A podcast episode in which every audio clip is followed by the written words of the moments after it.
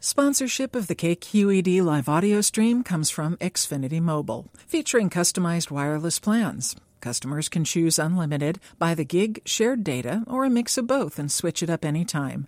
Learn more at xfinitymobile.com. From KQED News, I'm Erica Kelly with California Money, our daily business and economic report. A swift and shocking departure in Silicon Valley. Hewlett Packard announced this afternoon that CEO Mark Hurd has resigned effective immediately.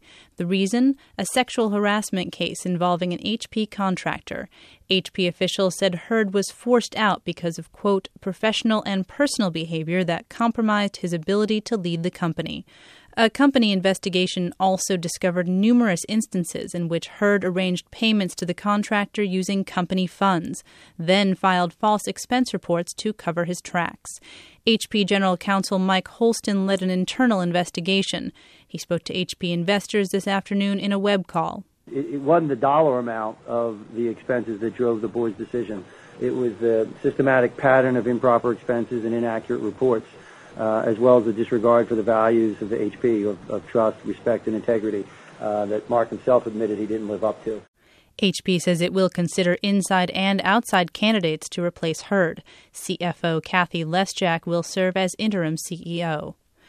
Chief White House economics advisor Christina Romer is leaving the White House and returning to teach at UC Berkeley in September for what she says are family reasons.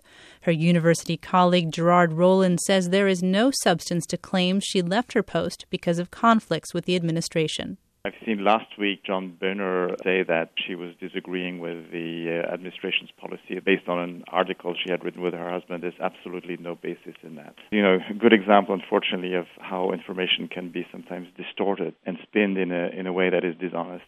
Romer is the second top level economic aide to leave this summer, along with White House budget chief Peter Orszag.